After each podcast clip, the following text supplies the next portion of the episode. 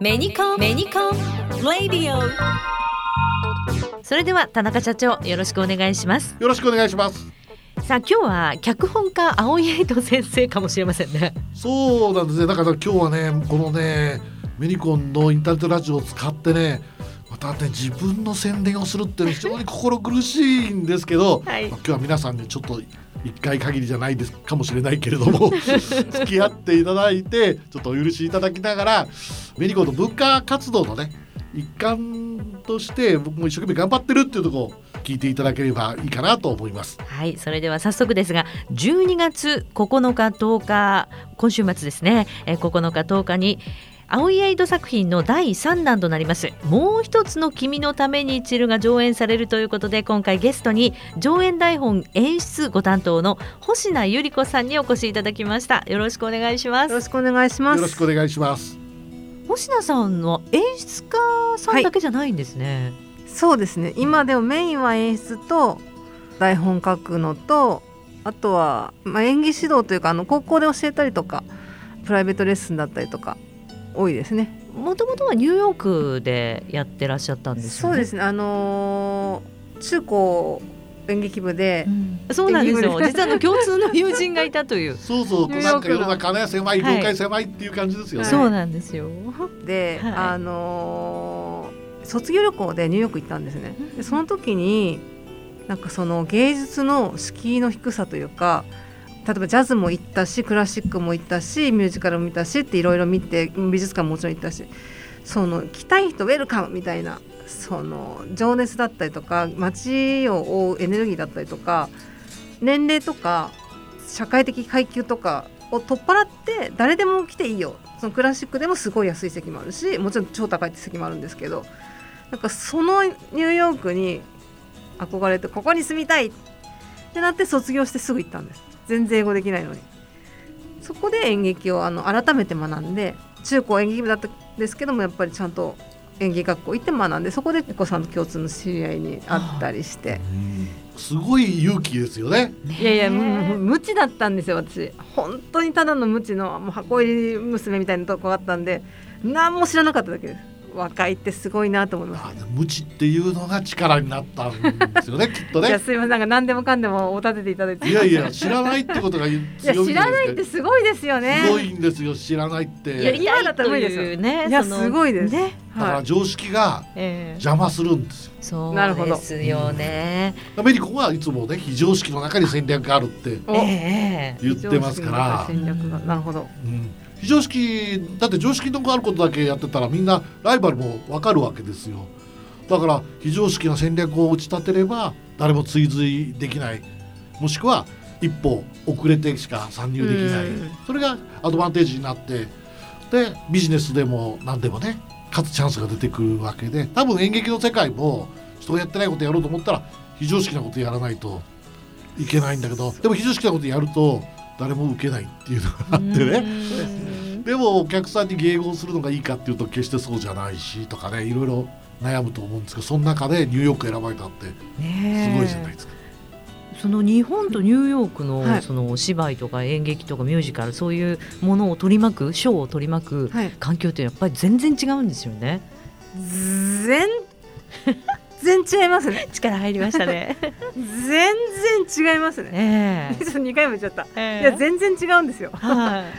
えっと、いや何が違うって、まずみんな勉強してます。うーん、プロはもちろんそうですけど、プロになりたい人もみんな学校行ってるし、演技っていろんなメソッドって方法論があるんですけど、それを一つじゃなくて何種類かみんな学んで、それをブレンドしながら舞台に立ってるし、それこそ一回スターになってもすぐ席が奪われてしまうので、とにかくみんなが常に勉強してるっていうことと、あと社会問題をどうやって取り入れるかってことが、あのブロードウェイにしかり、えー、とウエストエンドしかりなんですけど、あの作品どうやって入れ込むかっていうこととか、なぜ今この作品を作るのかみたいなところもすごく大事にしてるので、みんなその勉強を欠かさないですね。作品も見に行くし、本も読むし、戯曲も読むし、で戯曲がすぐ発売されるんですね、向こうはあの安く。なので上演されてる作品もすぐみんな読むし、常に勉強してますね。それがやっぱり一番大きいんじゃないですかね。その勉強してるので、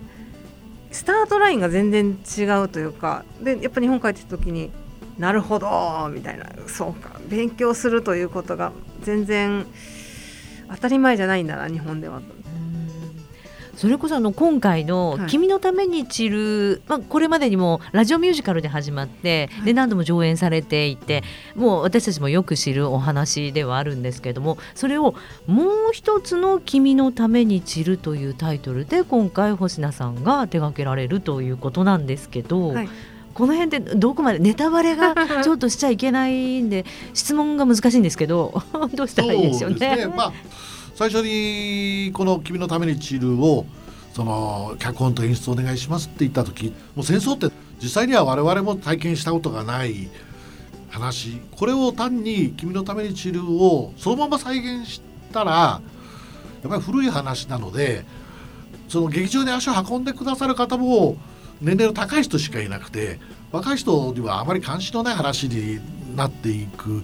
わけですよね。だから若い人たちに分かるようにするためにはもっと身近に話をした方がいいっていうことで、そのマイケルと恋人ジニーっていう設定があるんですけど、これをもっと新しい現代に持ってきたいっていうお話をいただいて、でその時に脚本最初にいただいたのが草稿案がまだマイケルとジニーっていう名前のままだったので、これはそのままだと最初に君のために散るを見てファンになってくださった方が再演だと思って見に来たら話が違うっていうことになってしまって、で違和感を感じられてしまうといけないので、これは話が最初から違うよということだけは予告しときたいなというふうに思ってもう一つのというのをつけようとあ、まあ、こういうご提案をしたらあそれいいですねっていうお話だったので、今回のタイトルはもう一つの君のために散るっていう、だからその原作の最初に出てくる時代設定の最初の最初のところはたけしとスーザンという女性がいるんですけども、これは変わらず存在していて、そして、まあ、あんまりネタバラシにならないようにお話をしなきゃいけないかもしれないんですが、その時代が変わったところから実はミュージカルですから、うん、曲も変わる、新しい曲も入ってくるという、まあ、そういうことである意味違う作品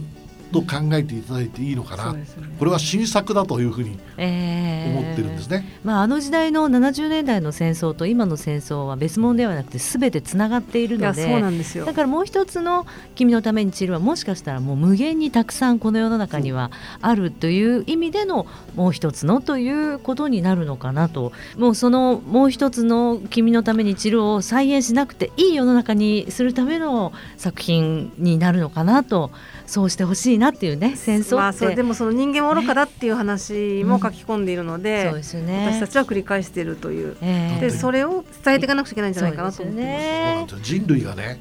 弥生文化を持ってから、うん、稲作文化を持ってから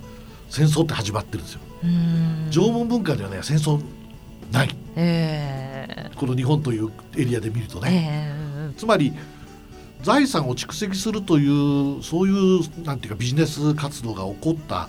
生活習慣が起こったところから人のものを取りたいっていう気持ちが、うん、その人間の脳の中に芽生えてしまったのが弥生文化以降だというふうに最近言われていて、うん、で縄文文化っていうのはもういちまんごせんねんとかにまんねん近く前からあるんですけどね、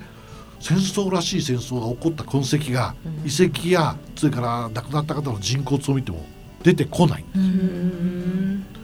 ということが最近分かってきて、だから人類は蓄財するということを覚えてから戦争でいちまんねん近くやめていない、そういうまあ愚かさがこの逆にその文明を高めてきたっていう皮肉な部分もあるわけですよね。最近よく言われるのはそのいろんな科学技術にしてもデュアルユース、戦争のために使う目的で開発するものが平和のために応用されるっていう、これは両方切っても切り離せない実は関係になっていて、まあ、例えば ジーピーエス なんかでもそうですよね。それ民間の技術ですけど、もともと ジーピーエス の開発ってのは軍事用に開発された技術ですからね、まあ、そういうことで人間は愚かなことをやっぱり繰り返してしまうけど、それをできるだけなくしたい、どうしたらいいんだっていうことを考えるきっかけっていうのがこういう演劇のもう一つの役割じゃないかなと思って最初に作ったのが君のために散る。そしてそれを現代の人に分かるように演出してくださってるのが今回の星野さんと、こういうふうに思ってるんです。あのそういう意味では今回はお子さんも見ても大丈夫ですか？わかりますかね？わかると思います。でもあの、うん、差別とか、うん、あの偏見とか、まあたけしがその日本からニューヨークに来たっていう時点で差別とか偏見とかなんですけども、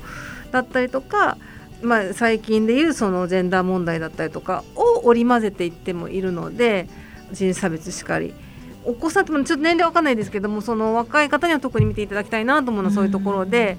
いかにその偏見がないと思ってる人もあるっていうことだったりとか、でもそれをより良くしていこうという人たちがいることで、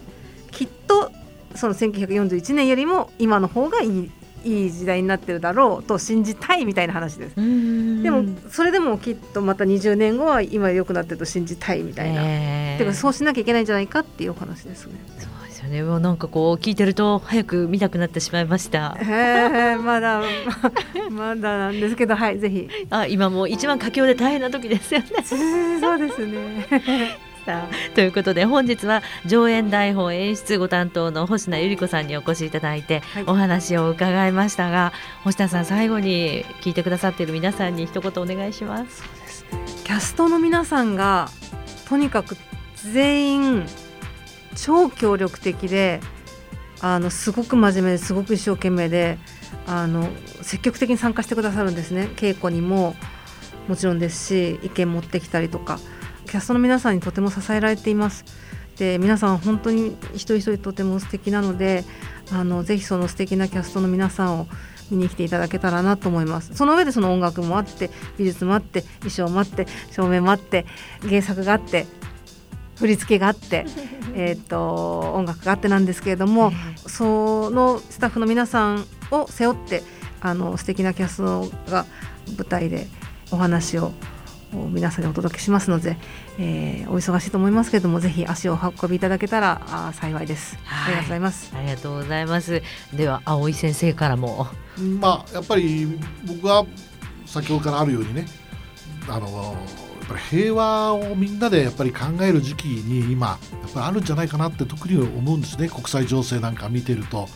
でやっぱり日本は平和ボケしてるってよく言われるけれども、その平和ボケするぐらい平和だったら本当は幸せな話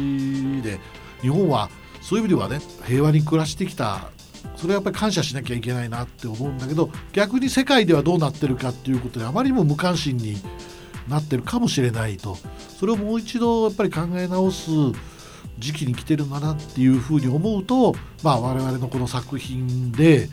まあ、ほんの少しかもしれないけども、その時戦争を感じていただいて、そして自分たちの思いを世界にまた発信していこうっていうことにつなげてもらって、平和が少しでも近づいてくれればいいなっていう思いでこれを上演していますので、ぜひ見に来ていただきたいなと思います。はい、ということでミュージカルもう一つの君のために散るは今週のじゅうにがつここのか金曜日の夕方ろくじさんじゅっぷんからとじゅうにがつとおか土曜日のお昼さんじ開演となります。配信からあんまり日にちありませんけれどもね、ぜひお越しになってください。場所は名古屋市の新栄にあります名古屋市芸術創造センターです。ということで本日は星名由里子さんをお迎えしました。どうもありがとうございました。ありがとうございました。そして脚本家の青井エイトこと田中社長でした。ありがとうございました。いや、ありがとうございました。メニコン、どうも櫻井翔です。いちまいで近くも遠くもアクティブに、遠近両用コンタクトレンズならメニコンのラクティブ。あ、遠近なんて自分にはまだまだ早いと思ってません？まずは眼科へ。ソフトもハードもメニコンラクティブ。ラクティブに行こう。コンタクトレンズは高度管理医療機器です。必ず眼科医の指示に従い正しくお使いください。